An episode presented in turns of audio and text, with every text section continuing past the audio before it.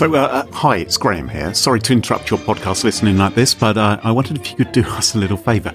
I haven't told Carole I'm going to do this, and frankly, I'm not sure she's going to find out. Let's maybe keep it that way, shall we? Uh, I don't think she listens to the podcast, so she won't hear that I've tacked this on to the beginning. But the European Security Blogger Awards, they're about to happen, and Smashing Security has been nominated in a couple of categories. Huzzah, huzzah! You can vote in the awards for your favourite security blogs and security podcasts, hint, hint but you've only got a few days before the voting closes. So do it today. Do it now. Hit pause. Oh, not before I've told you the URL. It's smashingsecurity.com slash vote. That will redirect you through magic to the voting form. And, well, hey, made the best podcast co-hosted for the last six or so years by a Brit and a Canadian win. Um, yeah, over to you. Smashingsecurity.com slash vote. Thank you very much. We love you all, uh, at least the people who vote for us. Uh, but for now, back to your normal service. And uh, sorry about this interruption.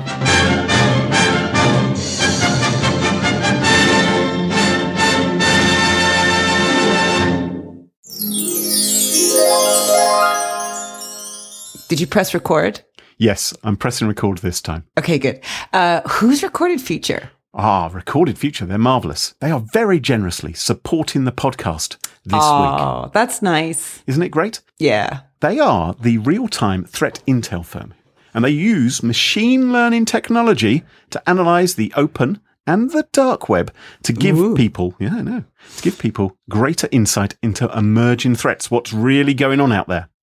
And do they share that information with people like us? Oh, yeah. So you can either sign up to be one of their customers, obviously, or you can get their free Cyber Daily newsletter and get the latest insights in your inbox at no charge whatsoever. All you have to do is go to recordedfuture.com slash intel. Recordedfuture.com slash intel? That's right. And thanks to Recorded Future for their support of the show. I fed you every line there, Graham.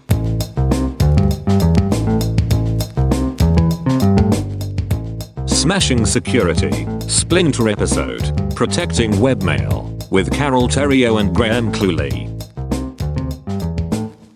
Hello, and welcome to this special Splinter episode of Smashing Security. I'm joined today by Carole Theriault. Hello, Carol. Hello. How are you? And uh, I'm very well, thank you. And we have a special guest who's returned to the show, Paul Ducklin from Sophos. Hello, Duck. Hello, chaps. Hi there. Um, now, I've brought you guys together today because we want to talk about something which I think probably is important to everybody listening to this podcast. Not everything to do with security is important to everyone, but this one I reckon is important because everyone's got an email address, haven't they? Well, yes. I use email for everything. Email, I think, is my favorite form of uh, communication. Actually, more than anything, more than maybe more than face to face in some cases. I wouldn't go that far, but electronically, I'm with you, Carol. I, Mm. It's very old school, and loads of people tell you, "Oh, I don't use email; it's so yesteryear." But I They just like it because I don't have to. It's like I am. I have to be there. You ask me a question. If I'm not there, I can't answer in half an hour. There's no point. With email, I get that. I get that chance to to reply later. That's what I think too. I mean, it may be old, but it works. And I, I haven't seen anything which really works for my style of working, at least, any better than email. So I'm sort of like, sure, I'm going to carry on using email. Works fine for me.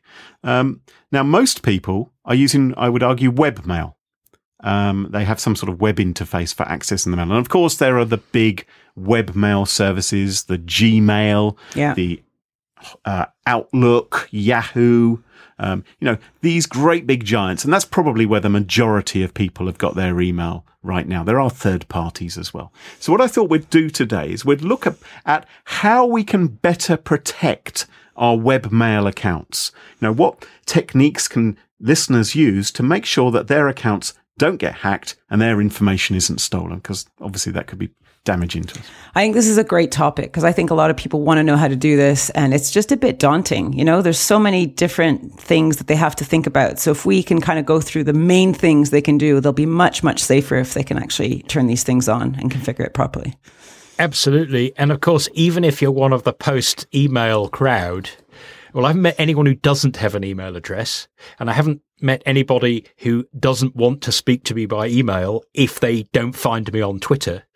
And yeah, of course, lots of people, if they've got the Twitters and the Facebooks and all the other social media services, probably have and need an email address that they rely on for the security of all those other accounts because they probably use it for password recovery in emergencies Yeah, and that's password resets. A, you're making such a good point because I, you know, like I have got you know t- friends under 25, and they may look at their email account maybe once a month. They they, they don't use it for day to day communication, but absolutely, it's a fundamental uh, requirement for lots of uh, you know accounts that you have to open. So it's there, recovery email. Good point. So when the sugar hits Yeah. the fan, you're going to yeah. That's when you really do need your email account, isn't it? Is to, to recover access to some of those other online accounts. When sugar hits the fan. Well, I don't. You, Carol, you're the one who keeps on making up I like these little it. idioms. I like it. TM Graham. I like it. Is that Um, granular or cube? But, okay, now listen. Because, however, you can use emails for password recovery and things like that. Doesn't that make it so much more attractive to the cyber criminals as well to gain access to that? Because your email account, of course, could be Yeah. the thing which helps them unlock so many other accounts that you have online. God, yeah. Absolutely. And of course, even for the post email generation, there is a, a number of services where only email will do for them to correspond with you. For example, your bank might be willing to send you an email saying there's something going on. You might have to log into their account. They won't put the details in the email, but they'll send that by email. They won't send you a tweet with that information in the same with in many countries with the tax office and so forth. So there are occasions where you're going to rely on email as your primary vehicle of communicating maybe with state institutions and you hmm. know other services where you which relate to, to your finances, even if you don't use it day by day. Yeah. So you're right. It's it's sort of double plus important. And we maybe we you know uh, maybe that's useful, isn't it? It's, uh, we know to be suspicious if our bank manager suddenly starts Snapchatting with us. We can treat that with suspicion. Do you know a friend of mine actually? Uh, I think suspicion is the wrong word there, but uh, boggily is uh, where my mind's going. No, but like you were saying, how important how important email is. I mean, a friend of mine just got, had her email um, hacked, and uh, as part of the uh, as part of the hack, they deleted all her contacts inside her email. It's a complete nightmare Oh, for her. boy. That was her only place where she had all those details. Um, and they did that so that she couldn't go out and warn everyone, uh, you know, of the hack because they were trying to collect money. They were saying she was in Malaysia and in dire need of money and just send it to this account type thing. Yeah. And my gut feeling is that you know if, if although you're sort of responsible for the things you say online, it feels to me as though an email is much harder to deny if a crook gets in and then sends an email from you to someone else than tweets and other postings on other services because for a long time we've accepted emails back and forth almost at a contractual level, haven't we? Yeah. Yeah. Uh, Yeah. Totally. Okay, let's get on with some of the tips. And I think probably the first and most obvious tip which we can give people how to protect their webmail better is to choose a stronger, unique password. Yeah. And we did an episode, didn't we? We did an episode all about passwords. So Exactly. Yes. So we, we'll link to our previous podcast where we uh, discuss passwords in depth, how to make them stronger and how to make them more secure. But it's so important, particularly of your webmail, that it's a unique password. What we've seen happen time and time again are data breaches occur where the hackers will grab your username and password, and often your username will be your email address, of course, from the site which has been hacked. And then they will then apply that password which they've grabbed to your actual email account. Mm. And they will be able to use that to unlock your email account. And because, as we've discussed, your email account is really the, the center, it's the heart of your online identity, so much more can then unravel. So you've got to choose a stronger, unique password. And complexity really means complexity. You know, I've met people who've they, they know jolly well that they've got a, a pet rabbit called Flopsy. They know they shouldn't use Flopsy as a password, so they imagine Flopsy ninety nine is okay instead. All the password cracking Yeah. tools know to do that in the same way that using leet speak, you know, where you put three instead of e and one instead of i or l. Well, that that They've makes it take on. a bit longer for mm. password cracking, but all password cracking tools I've seen just treat, you know, A and four or E and three as effectively interchangeable in their Yeah. cracking. So that really doesn't buy you much at all. Yeah, but so but it, listening to the previous um, podcast will really help. I think there's a lot of great advice there on how to how to create one. So yeah, and well, what I would advise people is don't actually create the password yourself. I think my preference would probably be for most people with something as important as your webmail account, use a password manager to generate a long complicated password for you. And that will have the benefit that it will also remember it and store it in a secure fashion so that you don't have to memorize it yourself. You don't have to worry that you're going to forget it. You won't have to write it down on a piece of paper. The password manager is storing it. And this has one big advantage when it comes to phishing, which is another way in which criminals can try and break into your account is they trick you into entering your account details on a fake bogus site, pretending to be the login page for Yahoo or the login page for Google. And a password manager should hopefully not be able to identify that as the legitimate Gmail login page or the legitimate Yahoo login page. And so it won't offer to enter the credentials for you. So that's a great way to protect against some of these phishing attacks. Use a password manager, not just to generate the password, but also to help prevent phishing. Yeah. And if anything, right, that password manager, the password for to access the password manager really has to be, you know, top dog in terms of strong and unique. Yeah, that's the objection most people have to a password manager. I quite understand it. They say, well, if I put all my eggs in one basket, yeah. uh, then what happens? And the answer to that is if you cross that bridge, if you decide you're going to put all your eggs in one basket. I've mixed a metaphor there. Uh, then, you know, lock that basket really, really carefully. At least you only have to do it once. You can have one complicated password once you get used to it. You should be able to type it in fairly quickly.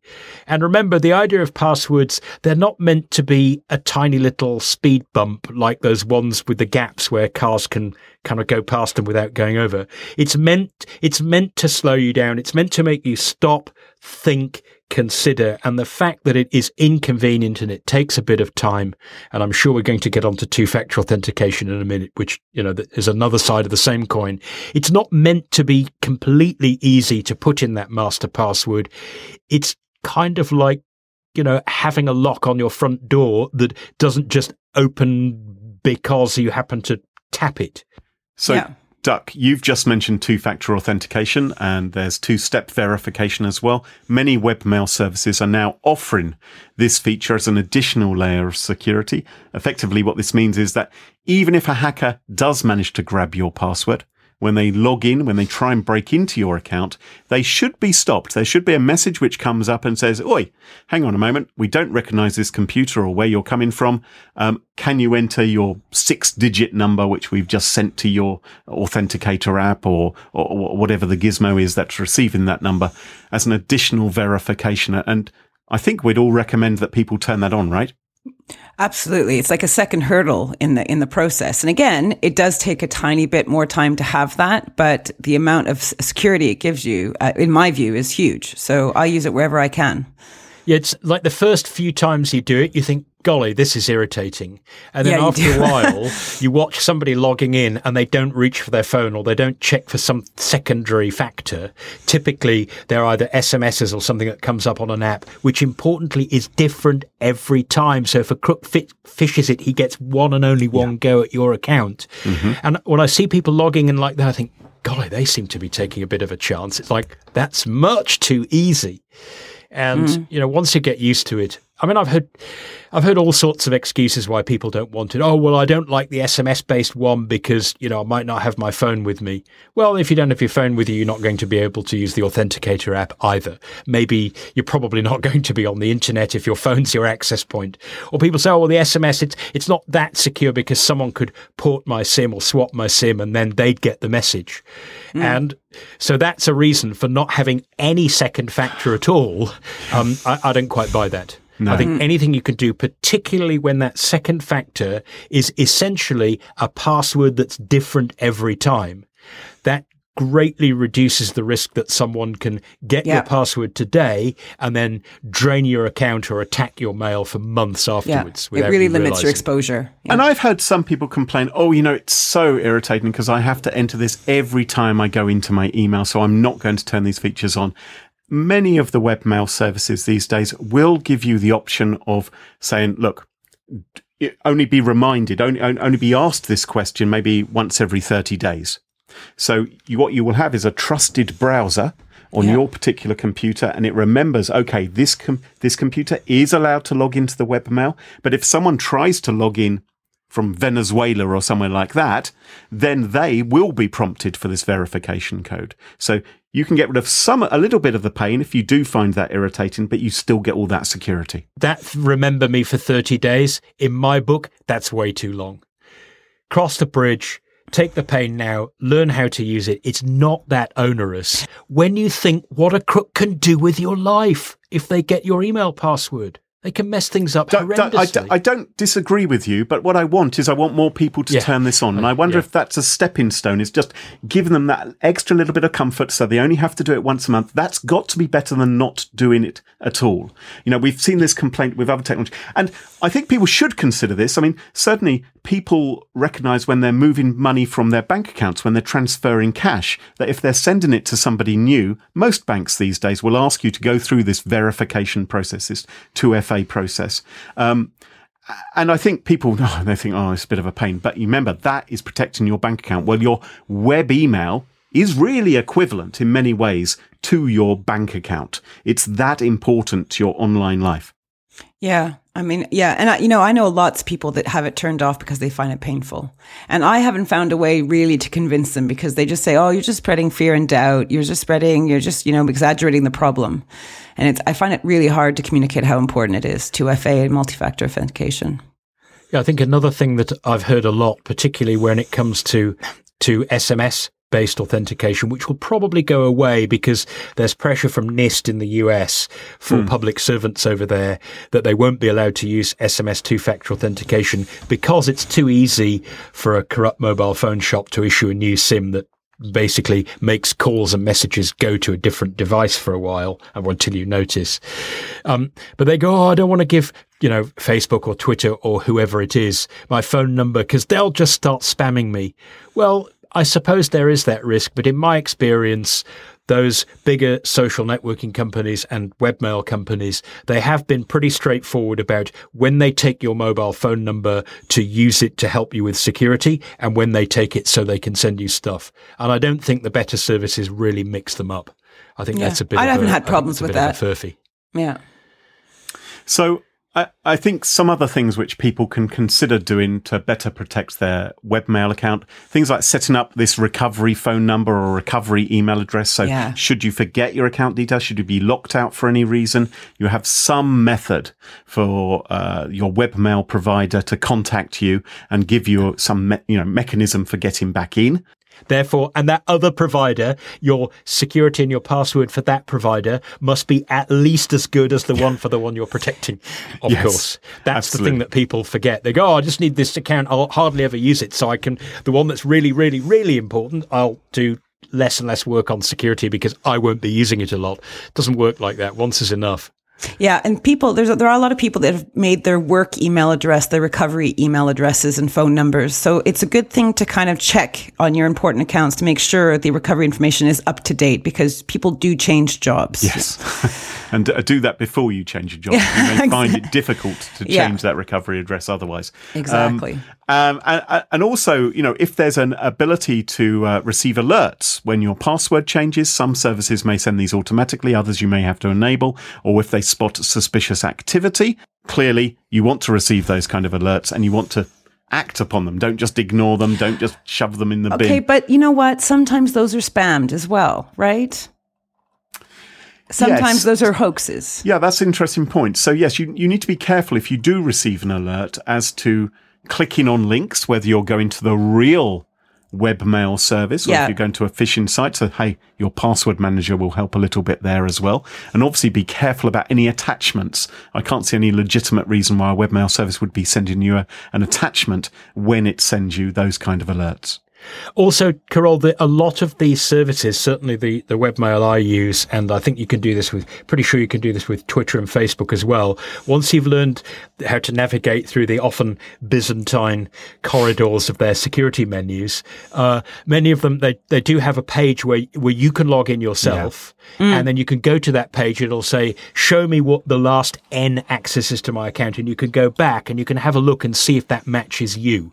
Yes. So, you, so the in other words, the email treat it like the emails that you get from some banks where they say you've got a statement and that's all they say. And they say, please note, we haven't, we haven't put a log in here, but we're just saying if you go to the bank site and log in in your normal way using your normal trustworthy procedures, you can find out what it is. So they use the alert isn't really an alert. It's kind of a notification. And then you actually go yourself in your own trusted way to the site to actually see what's going on. Yeah, I think it's good. That, yeah. Uh, and similarly, there will be most likely a page on your webmail service which will inform you about you know when the last account activity occurred and where the other logins have happened from. And it may even be able to see someone logged in from this country and whereas you always use a windows computer this person was using a mac. And that may ring alarm bells and you thinking well hang on i'm, I'm not in venezuela or wherever it is in the world um, where these logins are occurring from and so forth. That must be suspicious and that can warn you that something bad is happening.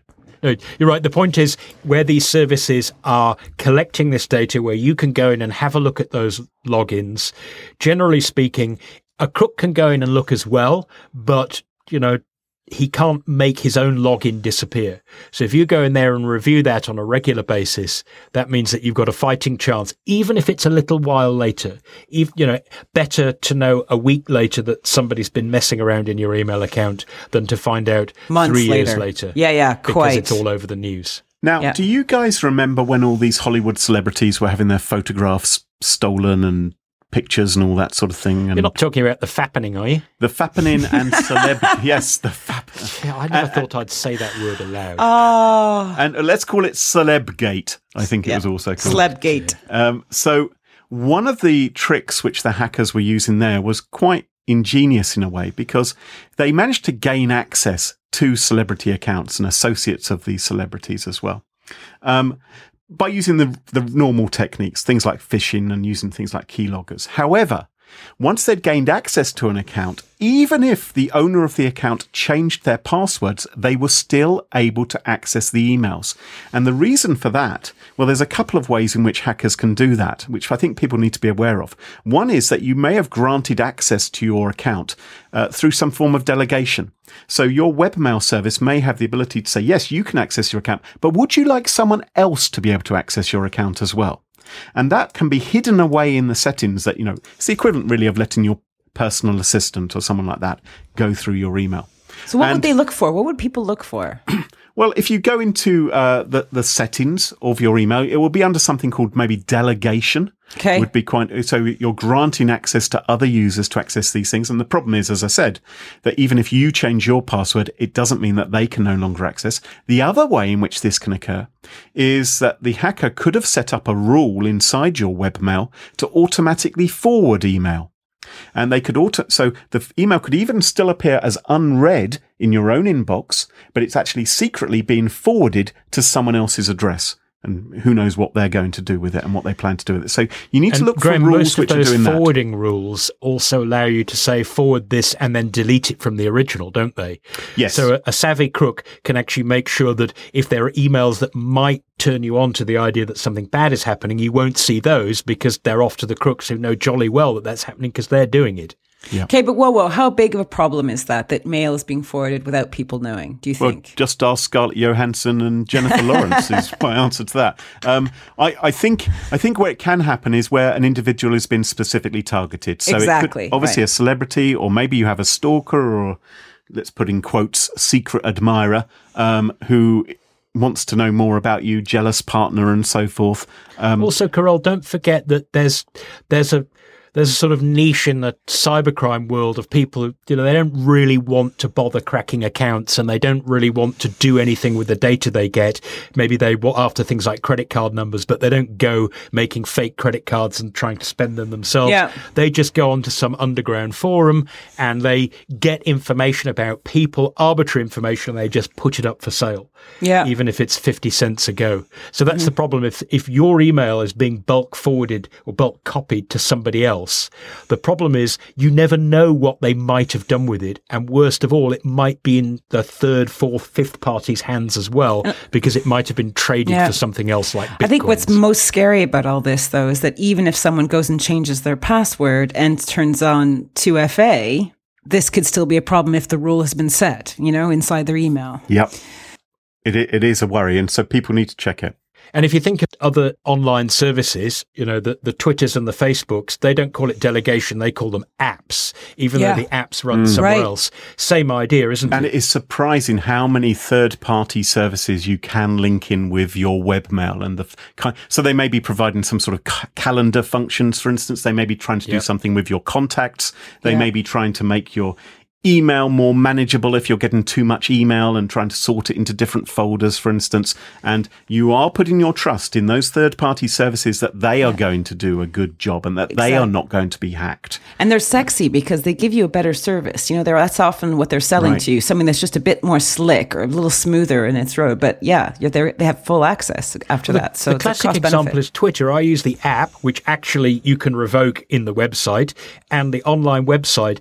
And I haven't recently met a person who hasn't said to me, Are you crazy? Like, you use Twitter through its website. You don't use hmm. some third party app that lets you keep on top of all of this. So I'm in a minority, a tiny minority. Yeah. So I'd say there, the most people probably have in one of their important online digital life services delegation to somebody else to act on their behalf, whether that's reading email, sending email, reading tweets, sending tweets, Yeah. posting to Facebook, whatever. Such a good point. and the crooks love that because when it comes from you, it look like when it's a scam, people are more likely to click on it because they're going, okay, well, this guy did get his iPhone after all. No one ever does, but this, and that's my buddy. Why wouldn't you believe it? It, it has that ring of personal truth. I just love that we have a duck who tweets.